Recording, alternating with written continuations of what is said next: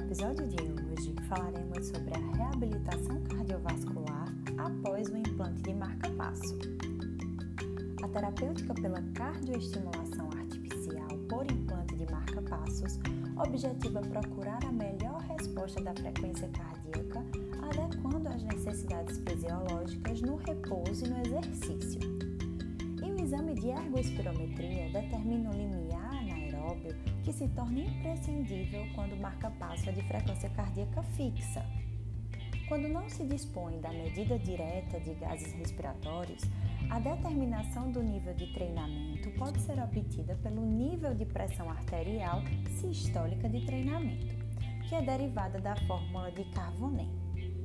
Os benefícios relatados após o implante de marca-passo vão de melhora dos sintomas e da qualidade de vida até incremento de parâmetros hemodinâmicos, como fração de ejeção. Testes ergoespirométricos em pacientes idosos antes e após o implante de marca-passo evidenciaram melhora da capacidade cardiopulmonar e débito cardíaco uma semana após o implante, concluindo que pacientes idosos com bradicardia obtiveram vantagem com o implante de marca-passo. O implante do dispositivo e o estigma de se tornar um cardiopata atua como fator limitante nas atividades físicas desses pacientes. A inatividade física apresenta uma relação direta com o maior risco para o desenvolvimento de doenças cardiovasculares.